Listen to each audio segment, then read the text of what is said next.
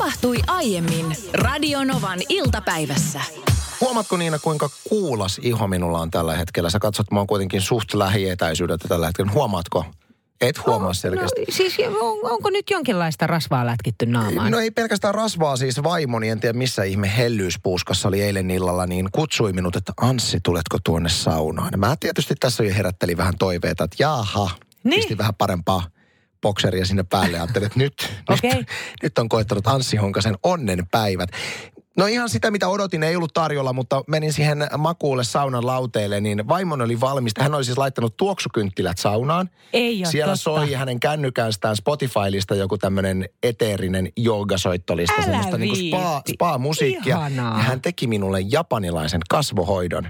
Ei kuuli kaiken näköistä semmoista kaavintaa ja muuta. Ja mä vaivuin ihan semmoisen niin kuin transsitilaan siinä. Ja tuota vaimoni selitti, että, että se on myöskin tämmöisen hoidon tekijälle terapeuttista ja, ja tekee hyvää ai- aivoille, kun tekee toiselle tämmöistä hoitoa. Ja Siis miten ihana vaimo sulla on? on va- ihana vaimo ja, ja tuntuu hyvältä iho nyt, kun se on tehty japanilaisittain. Oi vitsi, Kyllä. mäkin on pari kertaa tehnyt aviomiehelleni just tällaisia kasvohoitoja kaiken maailman öljyillä ja muilla. Ja se on kyllä niin kuin, siinä, siinä jotenkin itsekin saa, kun sitten sivelee ja hivelee. Se on ihan totta. Siis voiko sama avain käydä useampaan lukkoon? Ja nyt tässä kohtaa mä kysyn, ö, siis pu- puhun nimenomaan niin munalukoista. Kuntosalilla oltiin tänään aamulla Anssin kanssa ennen kuin tultiin tänne töihin ja mä sitten lukon siitä respasta otin itselleni. Sellainen niin kuin peruspieni munalukko, mitä nyt niin kuin kaappeihin. Jotkut käyttää vintin tai, tai sitten niin kuin kellarinkin ovessa sellaista. Sellaisen sitten siihen laitoin, menin treenaamaan ja tulin takaisin pukuhuoneeseen treenin jälkeen. Ja sitten oli vähän, tiedätkö, hatara mielikuva, että, että mikä se mun ovi nyt näistä olikaan mm. tästä rivistä. Ja kun kaikki lukot näyttää samanlaiselta. Sa- on vähän eri väristä ehkä. Toinen vähän rusehtavampi, toinen enemmän kultaan päin menevä. Sitten mä, se oli toi, se on suurin piirtein tuossa keskellä. Avaan, avain menee lukkoon, lukko avautuu, ovi auki. Sitten mä otan, tämähän se on. Ja sitten hetki sellainen tenkkapoo mikä takki täällä on? Tuo laukku ei ole mun. Ja sitten sellainen niin kuin totaalinen hätätila siitä, että mä oon nyt jonkun toisen kaapilla. Mä oon avannut jonkun toisen kaapin oven. Ja mun vieressä seisoo nainen, jolle mä sanoin, että miten tämä voi olla mahdollista. Siis mun avain menee tähän lukkoon, mä saan tämän oven auki. Mutta täällä ei ole mun vaatteita. Tämä ei ole mun kaappi. Miten tämä on mahdollista? Mm. Ja on tämä nainen sitten, että no kun ne on, siis ne on tänä päivänä, ne on niin hataraa tekoa, noin munalukot. Mä, okei, no kokeillaan sitten niinku seuraavan kaksi ovea oikealle. Et se on pakko olla se se mun ovi. Ja sehän se sitten oli. Ja siellä oli mun vaatteet ja mä nopeasti sitten laitoin avaimella kiinni tämän toisen oven. Se on kato, kun lukkoja on tilattu, niin on ollut kaksi vaihtoehtoa. Että otatko tämän kalliimman version, missä on kaikki, kaikki lukot eri tavalla sarjoitettu, vai otetaanko tämmöinen 200 lukkoa, missä kaikki menee samaan. Kyllä me säästetään miten, tässä miten tämä vaiheessa. voi olla mahdollista, että käy tolla tavalla? Siis koska kuka tahansahan voisi mennä sinne mun kaapille ja sitten vaikka varastaa laukusta Mä oon ihme, että- siis mä oon ollut siinä käsityksessä, että lukon pohjimmainen idea on se, että toista samanlaista ei No, ole. sama että ne on täällä. niin kuin täysin uniikkeja. Mutta ilmeisesti tämmöisissä halvemmissa lukoissa, niin niitä on niin kuin varmaan muutama eri vaihtoehto ja sitten niitä vaan sekoitella. Mutta täytyy nyt muistaa, että Jännää olla, että ne on kaksi just vierekkäin, että miten voikaan sattua. Mutta täytyy muistaa kuntosalimiljöissä, niin kuinka suuri todennäköisyys on se, että jos näkee, että siinä on lukittu kaappi, niin joku lähtee sitä ronklailemaan mielessäsi, että mitähän tuolta löytyy varastettava.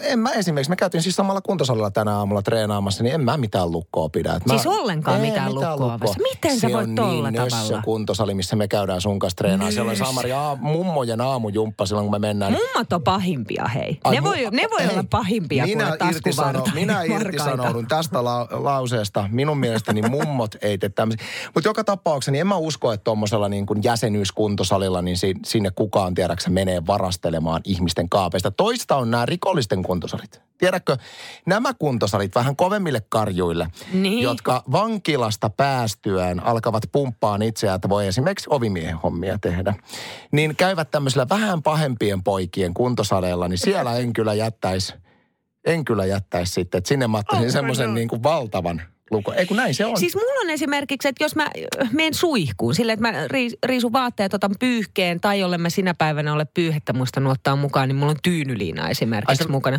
Niin kuin tänä niin tänään aamuna oli tyynyliina, tyynyliina, koska joo. en löytänyt pientä pyyhettä mistään. Kun mä menen suihkuun, mä lukitsen sen kaapin. Niin.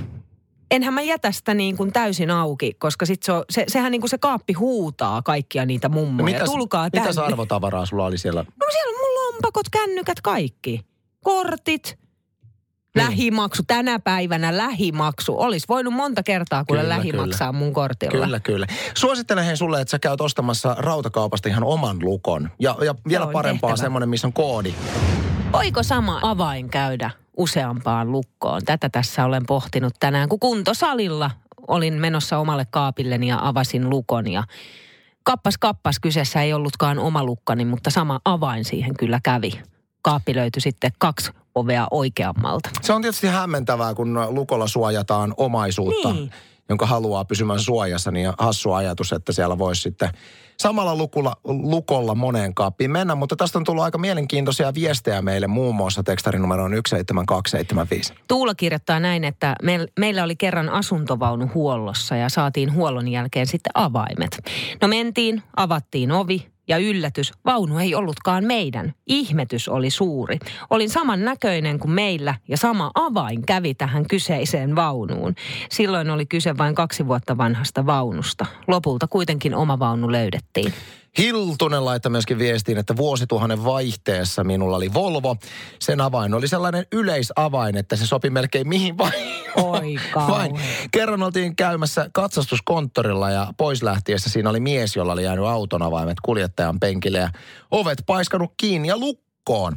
Sanotaan, että molemmat autot olivat 90-luvun alkupuolen malleja. Älähän mitään. Volvon avaimet lukkopesää ja ronkloti ronkloti aukion. Äijä jäi niin hämillään katsomaan, että edes kiitosta saanut suustaan saati kahveja tarjonnut. Terveisi Hiltunen. Sitten Jukka kirjoittaa, että kyllä on kuule mahdollista jopa kerrostalossa abloi lukoilla. Työnantajalla oli reissumiesten kämppä, johon oli käynyt tutustumassa pikaisesti saapumalla paikalle esimiehen auton takaistuimelle. Kun menin ensimmäistä kertaa sitten asunnolle, en muistanut varmuudella kolmen samanlaisen talon rivistä sitä oikeaa taloa, mutta päättelin, että tuo se täytyy olla. Avasin oven ja ihmettelin, kun asunnossa ei ollutkaan edelliskerralla nähtyjä varustusta, vaan kämppä oli typö tyhjä. Muutaman puhelun jälkeen sitten yöksi hotelliin. Seuraavana aamuna mulle työhön ajellessa soitettiin, että täällä on hei kaikki ok. Olin mennyt viereiseen taloon vastaavaan rappuun. Kuulin, että noissa taloissa käytiin lainaamassa maitoa naapurilta ja jätettiin lappu pöydälle. Kuulostaa vahvalta. Pelottavalta. Tässä on muutaman vuoden tullut painettua radiotyötä ja tämä Leona Lewisin Bleeding Love-kappale johdattaa minut aina radiourani alkuvuosiin. Toimin silloin Radio NRillä aamupojat. Ohjelma tehtiin jotenkin, tästä biisistä tuli mieleen hirvittävän hauska muisto aamuradioajoilta. Olin silloin hyvin alussa vielä ja Istuttiin, istuttiin, silloinkin tehtiin radiota, aamuradiota lasikopissa. Eli ulkoapäin näki kaiken, mitä siellä tapahtuu. Ja aamuradiossa niin silloinen juontaja pari, niin, niin hän nyt siinä hetkessä sitten päätti viihdyttää itteensä aamutuimaan, niin aikuisviihteellä siinä. Älä viitti. Pisti, pisti läppäriltä aikuisviihteet pyörimään siinä samalla kun biisejä kuunneltiin. Olikohan just tämä Leona Luusin Bleeding Love siinä soi ja jynkky menee, jynkky menee sitten pöydän toisella puolella siinä Eikä. läppärin näytöllä. Eikä siinä mitään. Hauska osuus, hauska osuus on tulossa. Nimittäin äh, kyseinen firmahan on siis ranskalaisomisteinen ja juuri sinä aamuna Ranskan Ranskan päästä oli isot pamput tullut katsomaan, että miten sitä radiota Suomessa tehdään. Ja voit kuvitella sen hetken, kun minä istun siis, äh, istuin silloinkin niin sanotusti näyttöjen äärellä, mi- mistä kontrolloidaan lähetyksen etenemistä. Ja juontajaparini oli pöydän toisella puolella Niin. ja, ja hän katsoi aikuisviidettä. Ja hänen selkänsä takana oli iso ikkuna ja mä näen, kuinka tämän mun juontajaparin selän takana on meidän, siis Radio NRin toimitus, silloinen toimitusjohtaja ja myöskin neljä Ranskan isoa pamppua katsovat siinä ja mä Ihan yritän, yritän näyttää tilanne. juontajaparin se kurkuleikkaussignaali, että "Aa, nyt läppärin kanssa kiinni, mä otan kiinni. Sitä kurkkaa taakse, niin siinä on sitten Ranskan edustus siinä katsomassa, että miten Oi Suomessa tota, radiolähetystä tehdään. Tämä on jäänyt mulla erittäin hauskana muistona mieleen nimenomaan näitä radion alkuvaiheelta. Hei, nyt kun alettiin puhumaan, niin säkin oot aika kauan jo painanut, niin mikä muisto sulle jäänyt mieleen? No mulla ei ole tollasia niin kuin aikuisviite. Jynkkymuistoja. Paljon on jäänyt mieleen, mutta äkkiseltään tulee mieleen ö, eräs aamuohjelma, jota teimme Anssi yhdessä toisella kanavalla silloin. Ja meillä oli vieraana hypnotisti Sami Minkkinen. Ai niin, tää keissi. Joo. Joo. Ja mä oon jotenkin aina ajatellut, että mä en vaivu mihinkään tollaisiin hypnooseisiin muuhun vastaavaan, että mä en ole niin herkkä sellaiselle. Mutta toisin kävi, jotenkin jostain kumman syystä jouduin samalle taajuudelle hänen kanssaan. Ja mä en siis tiennyt olevani hypnoosissa siinä, he, siinä hetkessä. Ja ö, siinä kohtaa sitten, kun aletaan häntä haastattelemaan, niin mä en yksinkertaisesti niin kuin Mä, mä en pysty viemään sitä haastattelua mihinkään. Paperilla lukee kysymyksiä, multa häviää lukutaito kokonaan. Kaikki, mitä mä tein, niin mä tein synkassa ja samaa aikaa tämän Sami Minkkisen kanssa. Se oli hämmentävää seurata pöydän toiselta puolelta. Se muistan oli sen, kun sä olit jotenkin semmoisessa niin kuin jumitilassa. Niin että, olin. Et, niin kuin aivot toimi, mutta sä et kyennyt to- toimimaan. Ei kun just näin, mä tiedostin kaiken ja mä muistan vaan, kun mä katoin Anssi sua silleen, että auta, mm. että mitä mä teen. Enkä auttanut Et auttanut. silloinkaan. Tällainen taidetestaajat-hanke on nyt vienyt lähes kolmen vuoden ajan Suomen kahdeksasluokkalaisia ja opettajineen teatteriin, oopperaan tai sitten taidemuseoon. Ja nyt tätä on sitten lähetty tutkimaan näiden kokemuksien perusteella. Ja tämän tutkimukseen osallistuneista nuorista noin puolelle vierailukohde on ollut ensikokemus kyseisessä taidemuodossa. On se sitten teatteri, taidenäyttelyt tai opera. Ja sitten 76 prosenttia, 76 ö, prosenttia kaikista tutkimuksessa annetuista vastauksista, niin nämä nuoret olisi ollut valmiita menemään näihin vastaaviin kohteisiin uudelleen koulupäivän aikana. Eli he on nauttinut ja saanut siitä tosi paljon, mikä on siis aivan mieletöntä. 76 prossaa on tosi iso luku. Ja mun mielestä tosi tärkeää, että tämmöistä toimintaa järjestetään osana opetusta, koska sillä, siitähän on tosi paljon hyötyä sit vanhempana, että sä oot avoin tällä tavalla niin kuin taiteelle. Ja en mä nyt sano, että kaikkien pitää taidenäyttelyissä käydä, mutta et kyllä se oikeasti avartaa elämää, että sä vähän näet. Joo, mä oon täysin samaa mieltä ja varsinkin nyt kun me eletään someaikaa ja kaikilla on mahdollisuus kännykän kautta katsoa leffoja ja muuta vastaavaa. Että sit se, että sä meet katsoa myös jotain muuta kuin että sä tuijotat sitä ruutua. Taide avartaa, kai avartaa sanaa voi tässä käyttää, mielikuvitusta. Siitähän siinä on kyse. Kun sä katselet tauluja, niin sä voit miettiä, että minkälaisia ajatuksia sulla herää ihan sama teatterin kanssa. Mielikuvitus herää eri tavalla kuin esimerkiksi just niin kuin somevideoita katsoa. Se aktivoi paremmin. Mm, teatteri on mulle sellainen, että mä rakastan sitä yli kaiken. Mä oon lapsuudesta lähtien teatterissa käynyt. Siinä ei ole koskaan ollut mitään ongelmaa. Ihan siis pienenä lapsena katsoin tällaisia niin kuin aikuisille suunnattuja teatteriesityksiä. On se sitten komediaa tai draamaa. Mutta sitten taidennäyttelyt. Mä muistan, se oli yhtä tuskaa tuijottaa sitä huuto taulua. Tiedätkö, että mikä tässä nyt on? Ja kun sä meet siihen taidehallin sisään, on se sitten missä päin tahansa Suomea, niin ensimmäinen ajatus on silleen, Aa, tää kestää koko päivän. Ja se tuntui siltä. Ihan sama, mä muistan, mä oon lapsena käynyt, en muista mikä vuosi oli, mutta Retretissä. Joo, Eikö sama. Savonlinnassa? On joo, tai Niin- lähellä siinä. Joo, niin Retretissä käytiin ja siellä oli just tämä munkin huuto Juu, juu. taulu. Ensinnäkin itse olin häkeltynyt siitä, koska olin tehnyt kotiläksyni ja tutustunut tähän taiteilijaan ja Aha. tähän huutotauluun. Niin olin hirveän pettynyt, kuinka pieni se oli. Sehän oli ihan semmoinen minikokonen. Ei se ollut ollenkaan. Mulla Se oli on kans, pieni. jännä, jännä, koska mulla oli sama fiilis siitä kyseisestä taulusta. Mä jotenkin kuvittelin, että se on valtavan kokoinen. Mutta mulla on siis samanlaisia fiiliksiä taiteen kuluttamista vähän kuin sulla. Mä tuun todella kulttuurellista perheestä.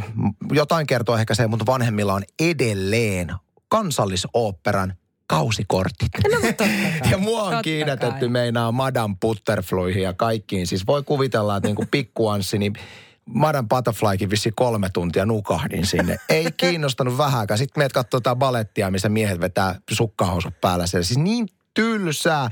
Ja sitten tuolta taide, siis nyt mä arvostan kaikkea Mutta tätä. mut tämä on nyt tämä pointti Nyt nimenomaan, koska sitä. sun vanhemmat on raahannut sua katsomaan Kyllä. niitä sukkahousumiehiä siellä lavalla, niin nyt sä arvostat. Et sä osaa sitä silloin arvostaa. Arvostan sen takia, koska itse tykkään nykyään käydä katsomassa Just erilaisiakin näin. taidemuotoja, mutta sitten mitä tulee tähän niin kuin taideteosten katsomiseen, niin mulla on sillä tavalla aika tiukka kuri ollut aina, että mun vanhemmathan piti mulle tenttejä sen Mitä? jälkeen. Kyllä, mä muistan esimerkiksi, no okei se ei ole taidemuseo, mutta mä käytiin Punkaharjulla tämmöisessä Lusto-nimisessä. se Oon on, niinku, se on, niinku, se on niinku metsämuseo. Joo.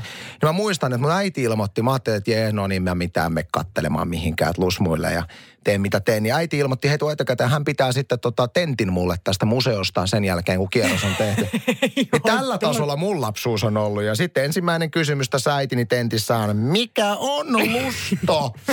Mikä helvetti, jos mä katson seinä. Seinällähän se lukko ja sehän on puuvuosirengas. Muistan sen edelleen.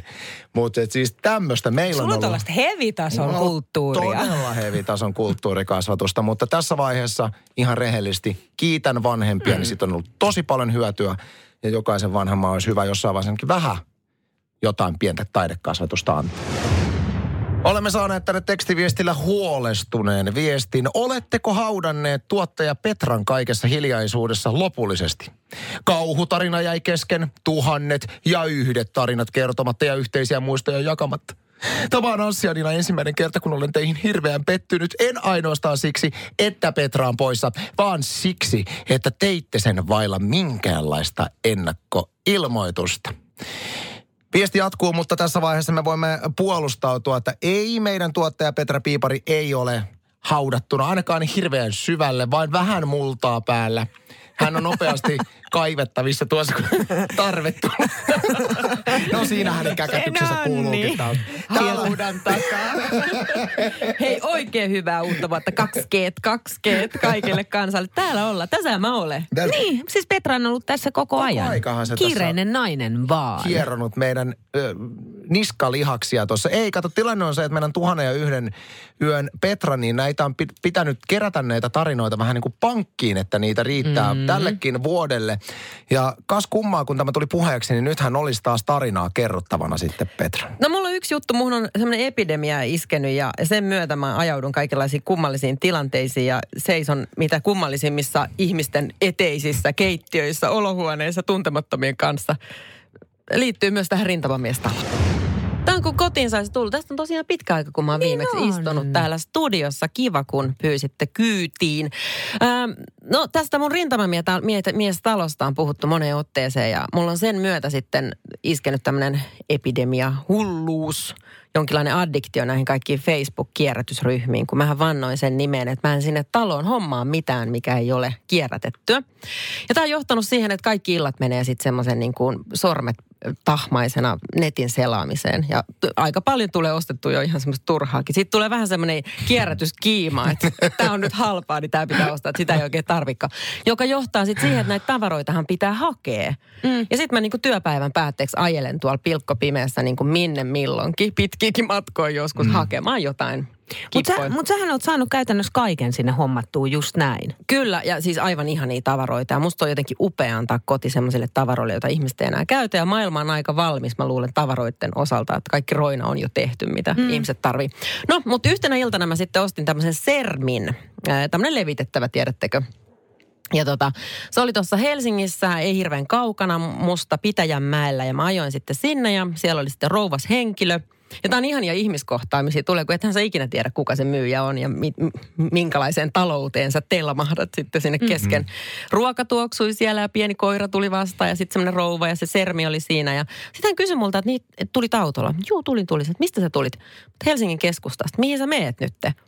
No, no takas sinne Helsingin keskustaan. Joo, no kato, kun hänellä oli tässä nyt semmoinen juttu. Ja sanotaan, että tämä oli työpäivän päätteeksi, eli kun täältä on lähtenyt kuuden jälkeen ja sitten kello oli jotain seitsemän ja pimeätä ja nälkä ja lapset mm. kotona ja oli semmoinen niin kuin vähän, että nyt mä haluan vaan. Sä oot, niin, kato, kun hän on ostanut, hän on muuttamassa ja hän on tosta, vi, äh, no se oli vähän matkan päästä. Hän on ostanut muuttolaatikoita, että ne pitäisi hakea, että olisitko voinut auttaa. Ja Ei ole totta. Mä niin kuin katoin sitä siinä ja mietin, mun koko niin kuin, kaikki mun pään sisällä huusi, että ei. Sano ei. Niin, niin mä kuulin, kun mä sanoin, että joo, totta kai. Totta kai mä tuun, en todellakaan ole tulossa. Totta kai mä tuun, ei huvita tulla. En halua. No ei siinä mitään. Hän otti sitten tossut jalkaan ja sitten me lähdettiin. Siis että ihan tää on ihan lähellä ja me ajetaan ja ajetaan ja ajetaan ja piet, piet pienenee. Ja sitten me tullaan jonnekin ja eksytäänkin vähän. Ja siis oikeasti siinä meni aika kauan ja mentiin jonnekin. Ja sitten me survotaan semmoisia laatikoita mun auto täynnä. Miten sä voit sotkeutua tuolle? Mutta siis ihana ihminen hän sä oot, että sä Mm. autat, mutta sitten toi niinku ei ein san- sanominen. Et voi sanoa ei. Mutta siis myönnettäkö, että tässä tapauksessa, niin tämä oli aivan ihan, hän kertoi siis myöskin siinä matkalla niin kuin vaikka mitä itsestänsä ja elämästään ja perheestään. Ja sitten halas lämpimästi ja sanoi, Niin. että tästä oli ihan älyttömästi apua hänelle. Että oli niin kuin tosi, mulle tuli kyllä siitä sit tosi kiva mieli, että mä sen Ois se- Niin sain lopulta. tehtyä. Olisi se varmasti semmoinen setelitukkokin lämmittänyt sun taskussa kaikista toki, tästä. toki, mutta, tota, mutta hän antoi vähän alennusta siitä sermistä. Se. Aha, okei. No Kyllä. sehän oli kannattavaa sitten viedä muuttolaatikot rankan työpäivän päätteeksi. Kiitos Petra. Ylen nettisivuilla kauhistuttava uutinen.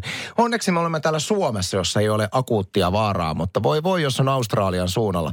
Australia kiusaa seuraava vitsaus. Tappavien myrkkyhämähäkkien raju lisääntyminen. Sydneyn tunneli verkkohämähäkki on mahdollisesti yksi maailman vaarallisimpia hämähäkkejä, siis koko planeetalla. Ja nyt sitten siellä Australian sun on tämmöinen epidemia käynnistynyt, että nää, tämä kyseinen hämähäkki kanta on räjähdysmäisesti lisääntynyt ja siitä alkaa olemaan ihmisille haittaa. Hyi, Kun mä hyi, näin tämän, tämän uutisen, niin vääjäämättä mun mieleen alkoi kolkuttamaan kysymys ää, tässä radio-ohjelmassa, että mikä on traumatisoivin elokuva, minkä olet nähnyt? Koska tämä kyseinen elokuva tuli, tuli mulla ensimmäisenä mieleen.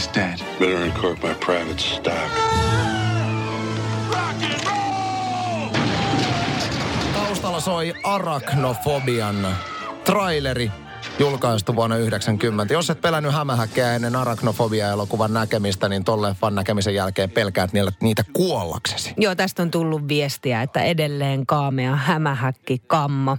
Mutta sitten on tullut kyllä muitakin leffaehdotuksia, mistä on tullut sitä kammoa ja jäänyt sellaista ahdistusta sitten sen leffan katsomisen jälkeen. Merja muun muassa kirjoittaa, että Kasipallo oli aivan järkky elokuva. Hirveä tuo huumemaailma ja lapset vielä siinä mukana. Mä ymmärrän täysin. Kasipallo oli tosi tosi hyvin tehty. Aku Hirviniemen, ää, Aku Louhimiehen anteeksi, ää, tekemä leffa. Aivan mielettömän hienosti tehty, mutta äärimmäisen ahdistava Miten elokuva. mulla, miten mulla oli semmoinen muistikuva, että sä olisit ollut tässä kasipallossa? Ei, mä olin likasessa Ai, pommissa. niin sä olit li, ai, likan, niin sä olit Ei pommissa. likainen pommi. Likaisessa pommissa Se oli ei- vähän erilainen elokuva. Siitä, mä en tiedä kuinka moni siitä on ahdistunut. No ainakin, ainakin tämän kyseisen elokuvan rahoittajataho on ahdistunut. Ihan varmasti. Lipputulojen puutteen takia. Sitten Kipa kirjoittaa, että vuonna 88 karhuelokuva. Mikäs Mm. se on? Mä itse asiassa, tiedätkö, mä muistan tämän elokuvan. Mä, mulla on ihan tismalleen samanlaiset fiilikset kuin Kipalla tässä viestissä. Kun se emokarhu kuolee heti siinä alussa, niin siinä meni kyllä pitkään toipua. Vaikka äiti ja isi yritti lohduttaa, niin ei elokuvasta meidän tulla mitään itkun takia. Aikuisielläkin tulee vielä fläsäreitä silloin tällöin. Mä oon unohtanut tämän elokuvan olemassaolon ihan kokonaan, mutta kyllä siis vuonna 88 tehty karhuelokuva. Siinä oli oikeastaan karhut oli pääosassa. Siinä oli kolme, mie- kolme näy- ihmisnäyttelijää, mutta jotka oli enemmän ehkä sivuroolissa. Ja kyseinen elokuva on saanut leikkauksesta myös Oscar-ehdokkuuden. Se olisi ollut hienoa, jos karhuelokuvasta olisi saanut paras karhupääosa Oscar. Ei, kun karhusta tuli mieleen oma kaikkien oikein ahdistavin elokuva, kokemus, ja karhu liittyy siihen. Nimittäin join karhua ennen tämän elokuvan katsomista, ja se Okei. oli virhe, nimittäin menin pienessä tuiskeessa katsomaan Manaaja-elokuvan. Ja voin sanoa, että se oli ihan järkyttävä kokemus. Tämähän on vanha leffa, mutta mä kävin katsomassa tämän Manaaja-elokuvan, kun mä olin 18-vuotias. Ystävän kanssa mentiin ja tosiaan baarissa ennen sitä. Joo. Niin siis mä en pystynyt nukkumaan viikkoon sen jälkeen ja mä en edelleenkään ole pystynyt katsomaan Manaajaa uudestaan, koska siitä jäi semmoinen... Siis se on niin alusta loppuun niin täyttä ahdistusta se elokuva, että mä en, en, en pysty handlaan sitä, en edes tänä päivänä. Onko sitten jotain sellaisia tilanteita, missä se tulee niin kuin mielikuvituksen lailla, tiedätkö, mieleen, joten pimeä? No silloin, kun vaimollani on se päivä kuusta, niin hän käyttäytyy hyvin samalla tavalla kuin se pikkutyttö. Silloin Tää kääntyy. kyllä käy, vetää hämähäppi kävelyä siellä katossa, kuule. Raumat välittömästi pinnassa. Se on kolmen viikon välein. Kyllä. Radio Novan iltapäivä. Anssi ja Niina. Maanantaista torstaihin kello 14.18.